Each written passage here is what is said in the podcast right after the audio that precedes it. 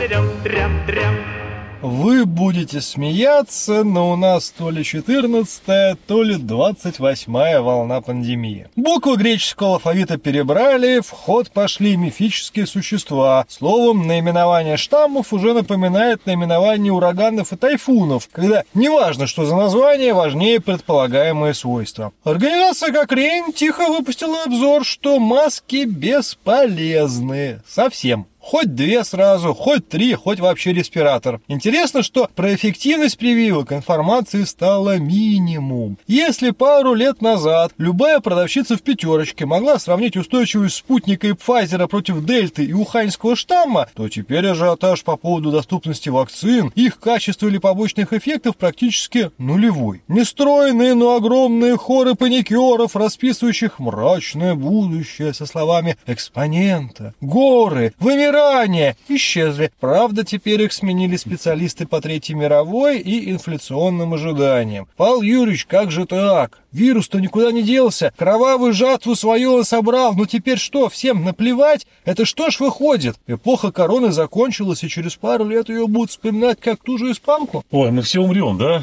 Да, да. Слушай, ты знаешь, я просто, так сказать, не то чтобы сильно сейчас уже перестроился из своей экспертной ипостаси по Третьей мировой обратно уходить в вирусологи. Ты немножко меня поймал врасплох, но ты знаешь, мне кажется, что тут ситуация такая. Мне намного интереснее вот посмотреть на эту историю с точки зрения, вот, например, компании Pfizer, угу. которая, как ты знаешь, в этом году потеряла большое количество своей стоимости в связи с тем, что прогнозы по коронавирусу и по необходимости вот этим самым вакцинам, которые Pfizer производит, они существенно снизились. И по итогу 2022 года, и прогноз на 2023. Что привело, так сказать, ну, не разорению, само собой, но к существенному снижению стоимости акций и так далее и тому подобное. И вот, не знаешь, интересно, мы сейчас, наверное, говорим уже о том, что даже год назад, в принципе, с коронавирусом было все понятно. Что он развивается, как в общем, любой, наверное, вирус. Понимаем, что у человека вырабатывается иммунитет, вирус мутирует, и все по новой. Да, этот процесс, мы живем так с гриппом, да, уже человечество сколько, ну, не знаю, сотен лет, если не тысяч. Мы живем с другими различными вирусами, которые приходят к нам, кто-то сезонно, кто-то в зависимости, так сказать, от географии и климата. Но, тем не менее, коронавирус сейчас, мне кажется, подпитывается скорее индустрией уже. То есть он появился, никто не знал, что с ним делать, все испугались, начали вкладывать серьезные деньги в то, чтобы эту историю купировать. Деньги вложены, их надо отбивать, потому что исследования по новым вакцинам, производства а, вот этих препаратов всех, это достаточно дорогое удовольствие, то мы, может быть, еще встретимся с не одной итерацией вот этого самого вируса, и уже придут не просто там мифические существа, да, уже будут там а, герои русских народных сказок, бойцы невидимого фронта какие-то. Ну, штамм есть, Штирлиц. Да, штамм Штирлиц, штамм Колобок и так не, далее. Не да. симптомы не диагностируются никак, но тебе говорят, что, ну, слушайте, ну... Вирус шел по коридору. Вирус да? шел по коридору, надо вот. прививаться. Да, то есть, соответственно, я думаю, что здесь, скорее всего, разговор-то идет не о том, что прошло, не прошло. Нет, коронавирус, вот он появился, этот COVID-19, вот он мутирует, вот он с нами будет жить. Ну, скорее всего, да, он превратится со временем вот в такую же историю, как грипп. С лекарствами, с больничным, с госпитализациями, с определенную долю, как грипп у нас снимает смертей, да, с планеты, также будет и коронавирус. Но это не будет уже такой носить, как говорится, характер межпланетный, скажем так. Да, спокойно будет болезнь, Смотри, как мы какая интересная история. Вот если мы вспомним буквально вот самое начало, январь-февраль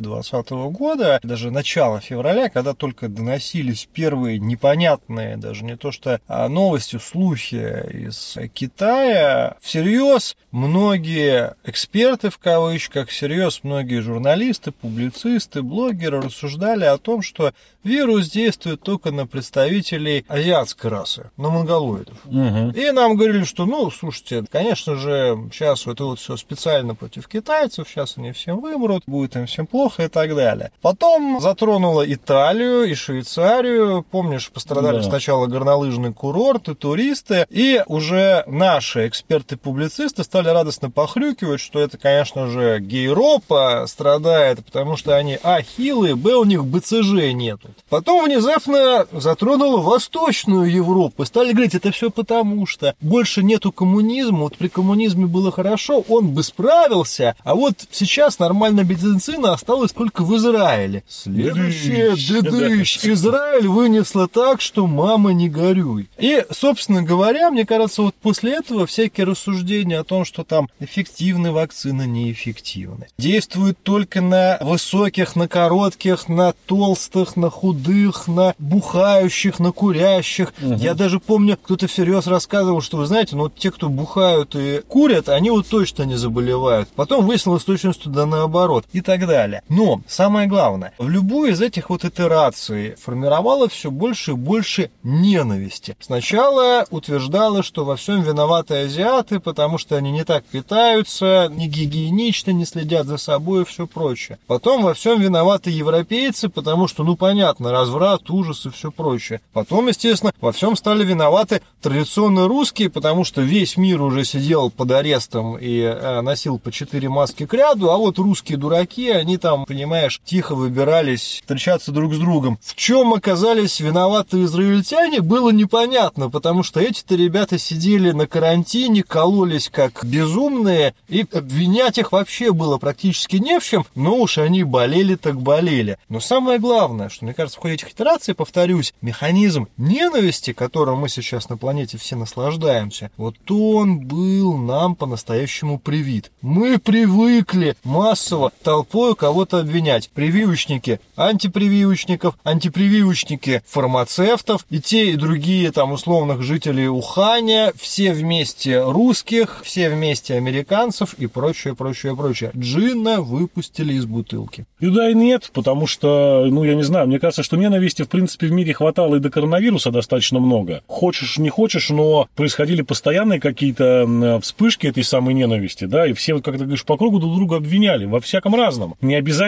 в вопросах, связанных со здравоохранением, да, в политических, социальных вопросах, в экономических, кто только, так сказать, не ругался. Кстати, ругали тот же Китай, ту же Америку, тот же Израиль и так далее по списку. Мне просто кажется, оказалась другая история, что если у человечества уже есть отлаженные механизмы, понятные, принятые всеми по купированию, скажем так, политических каких-то событий, социальных острых вспышек напряжения, то здесь мы первый раз столкнулись, ну, как в обозримом таком прошлом, да, вот в нашем, да, уже информационном обществе, первый раз столкнулись с процессом вот эпидемии. Нового заболевания, непонятно откуда взявшегося, непонятно, что с ним делать, как с ним бороться. И это, конечно, немножечко наш всех цивилизованных людей подкосило что. Оказалось, что мы не всегда можем держать себя в руках и без э, истерик каких-то и без излишнего выплеска эмоций обсуждать предмет. Это так, с этим не могу не согласиться. Но, видишь, я думаю, что, скорее всего, это, конечно, связано а, не в том смысле, что вот открыли какой-то там ящик Пандоры. Нет, это он как бы не закрывается у нас тут, понимаешь? Проблема в том, что действительно человечество столкнулось с чем-то новым, неизведанным, и вот на выработку, скажем так, механизма реакции ушло какое-то время.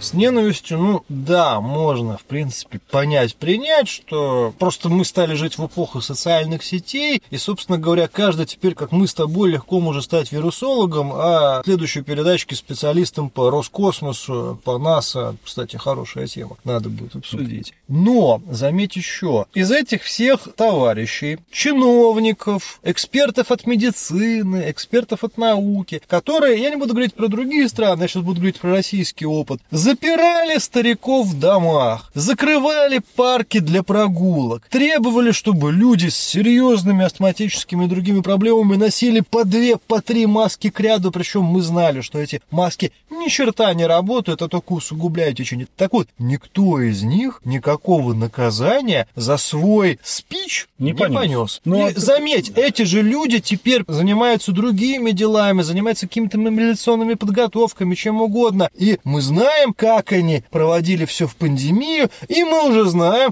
насколько они эффективны. Так, а, собственно говоря, да. А скажи мне, кто в глобальном плане понес какую-то ответственность вообще вот в рамках этой пандемии? Вот а это вообще вот... интересный парадокс. Потому что я вот могу вспомнить сейчас из тех публикаций, опять же, которые я по этому поводу читал, только, грубо говоря, шведского главврача, там в кавычках, я уж не помню, как его должность называется, который сперва порекомендовал, давайте не будем ничего вводить. Помнишь, Швеция единственная да, да, страна, да, да, которая да. решила приобрести групповой... Вместе с Белоруссией, кстати. Групповой, значит, приобрести иммунитет иммунитет, ну, какое-то количество людей умрет, но что делать? Зато не будем колоться, не будем останавливать экономику. Вот в итоге было признано, что это не совсем здравая мысль, и дяденьку этого уволили. Больше я, честно говоря, не припомню ни одного случая какой-то публичного астракизма, людей, которые выдавали на гора различного рода прогнозы, варианты решения проблемы. Более того, заметьте, что сейчас даже вот эта вот история с антипрививочниками не получила никакого развития, потому что, помнишь, отдельные государства стращали людей, которые отказываются вакцинироваться, mm-hmm. да, штрафами, вплоть до, да, вплоть до уголовного наказания. Опять же, единственный известный мне пример, это когда все-таки в Бразилии сейчас, по-моему, вносят в местный, так сказать, парламент закон о том, что люди, которые отказываются вакцинироваться и ведут по этому поводу пропаганды, могут присесть в тюрячку на срок там, по-моему, до 7 лет. Как я вот читал, что шансов на принятие этот закон не имеет никаких в бразильском парламенте. Понимаешь, э, вопрос в том, что ответственность вообще, это очень интересная история, какая у нас сейчас происходит ответственность в России. Отдельная история вообще, просто отдельная история про ответственность конкретных людей перед системой, перед обществом. Я имею в виду конкретных людей, занимающих определенные конкретные должности, у которых есть полномочия и право, так сказать, этими полномочиями распоряжаться, условно говоря, в интересах общего блага. Но то же самое происходит и, наверное, в других странах, потому что я не видел, чтобы кто-то понес какое-то существенное наказание, ответственность за какие бы то ни было, не будем даже сейчас говорить правильные и неправильные, вообще, в принципе, за какие-либо действия. На самом деле, это с какой-то стороны оправдано, потому что, ну а что, как бы, за что вы хотите ругать человека, да, когда он оказался в экстремальной ситуации, когда нет никакой объективной информации о проблеме, в самом начале, вспомним, давайте коронавирус, мы не знаем, что это, да, если бы мы знали, что это, но мы не знаем, что это. А человек не знает, он что может делает в рамках, опять же, полномочий своих, где-то что-то запрещает, где-то что-то разрешает, кому-то витамины, кому-то аспирины прописываются, вот что-то ну, получилось. Тут видишь, какой есть интересный аспект по поводу закрытия парков, закрытия мест для прогулок и все прочее. Изначально эту практику ввели китайцы. Ну, китайцы у нас вообще любители практик. Практик, да. Собственно говоря, когда россияне и другие страны стали эту практику внедрять у себя, естественно, многие в странах, где люди привыкли задавать вопросы, стали вопросами задаваться. В чем логика? Ведь если ты сидишь дома без особого движения, ну твой иммунитет всяко будет гораздо ниже, чем если ты гуляешь, ну, например, в Санкт-Петербурге по удельному парку, соблюдая социальную дистанцию и не пересекаясь с другими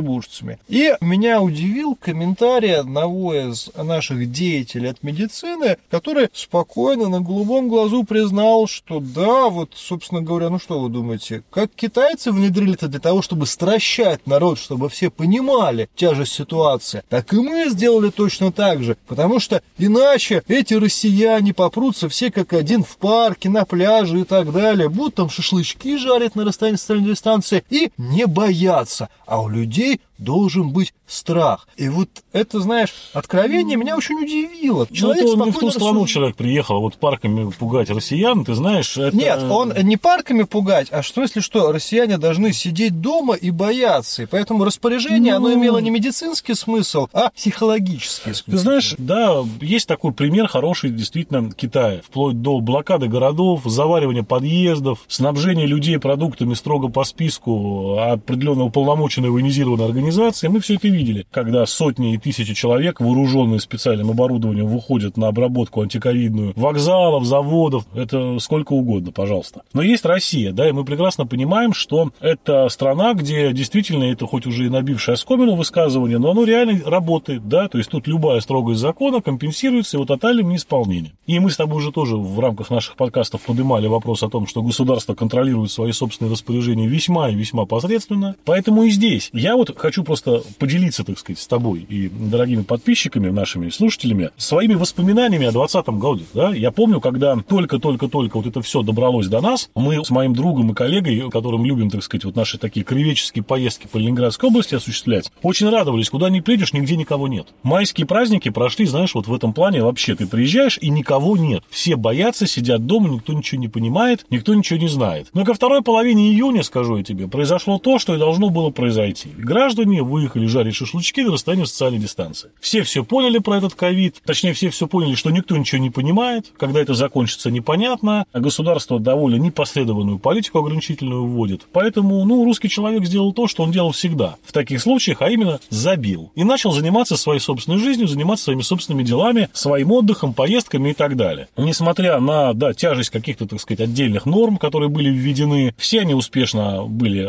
людьми обойдены. Не ну, мы про Россию говорим поговорим об Да, за вот это время я не то чтобы сильно куда-то уезжал за границу, но судя по тому, что я видел, та же Турция, например, да, ничто не мешало им принимать, так сказать, туристический поток из России. Всю дорогу, всю эпидемию, понимаешь, там плюсы и минусы, но тем не менее. Везде, где наше государство, да или более на государство, вводило не самые понятные меры, граждане старались обходить эти самые меры. Но вспомни, допустим, те же самые голландские, бельгийские приколы со сдачей собак в аренду, потому что разрешали гулять только с домашними животными. Да, мы вам сдадим в аренду собачку, вы с ней будете часик И гулять. бедный Джорджи уже гулял сегодня 35 раз. Да, да, но тем не менее, это работает. Даже в таких вроде бы законопослушных, серьезных государствах, как Голландия, Бельгия, где отношения с законом совершенно другие, народ пытался обходить явно какие-то маразматические запреты.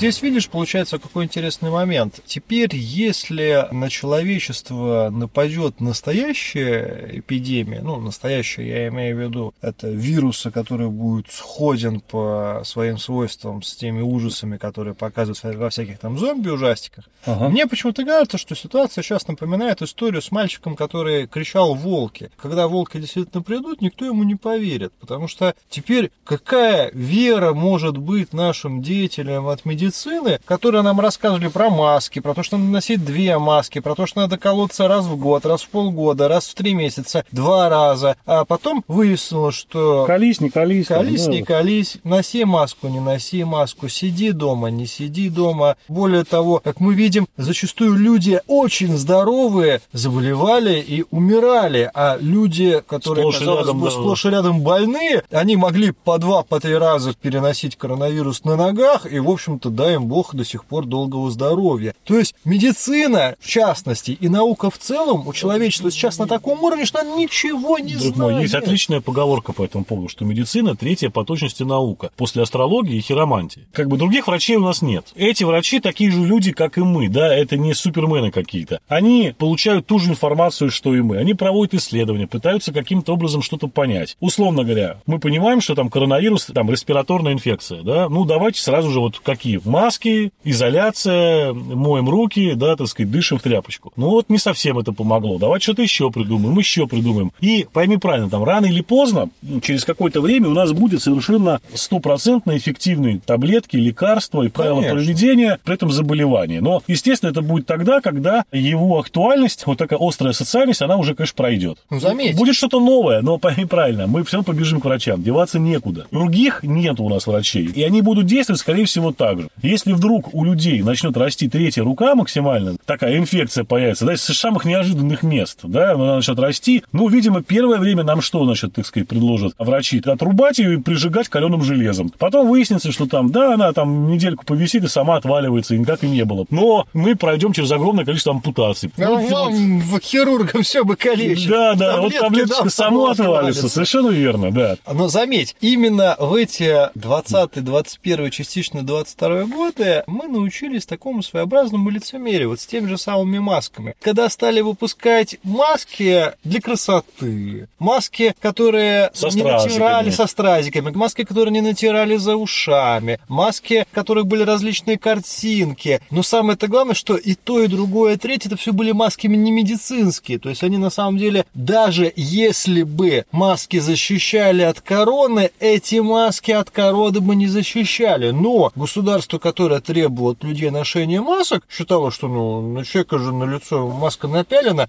со стразиками или с тигрятами или с Да, котятами, да, да. значит, действует. И помимо вот этого механизма ненависти, мы еще и практиковали такой дивный механизм лицемерия, когда, в общем-то, глупость очевидна, все исполняют, но самое главное это исполнение этой глупости, а не оценка ее эффективности. Ну, мы же тут можем сейчас с тобой вот в подборе Много примеров подобных, да, можем сейчас зайти так далеко, да, что, спаси господи, вокруг нас окажется Колыма, да, то- поэтому не стоит, мне кажется, копать эту тему, но в целом, да, хотите маску, вот вам маска, да, скажут люди. При этом вспомни, пожалуйста, да, что огромное количество людей, даже там, где маску было бы, наверное, правильно носить, а отказывались от этого, да, говоря о том, что я не буду носить намордники, то есть воспринимая, в принципе, медицинский некий акт, Как акт унижения. как какую-то совершенно, да, удивительную там историю, связанную с тем, что намордник, поводок, вакцина – это штамп сатаны, где Билл Гейтс лично тебе тебе, значит, микропередатчики, микрочипы введет. Поэтому, ты знаешь, это такая история, что мы не только с лицемерием столкнулись, но и в некотором смысле, я бы сказал, с ну, неадекватом, такой ну, эпидемией знаешь, неадекватности. были с обеих сторон. Я прекрасно Безусловно, помню безусловно. людей, которые в масках ходили дома, протирали все вокруг себя постоянно спиртом и доводили себя до состояния полнейшего психоза. Или водители не таксисты, а водители, которые садились в свою машину и гордо ехали в маске, в перчатках, видимо, боясь заразиться от... э, Ну, это мнительность скорее такая, но... Давай, я думаю, пришло время обратиться к нашим слушателям и подписчикам, попросить их немножечко порефлексировать по прошедшим годам пандемии. Только аккуратно, да, вспоминая, что у нас, во-первых, есть уголовный кодекс, во-вторых, время сейчас такое непростое. Друзья, как вы считаете, чему научила вас и нас пандемия? Какой опыт вы вынесли из этой непростой истории. С вами были Павел Овсянко, Илья Чертков и Потешное радио. До скорых встреч!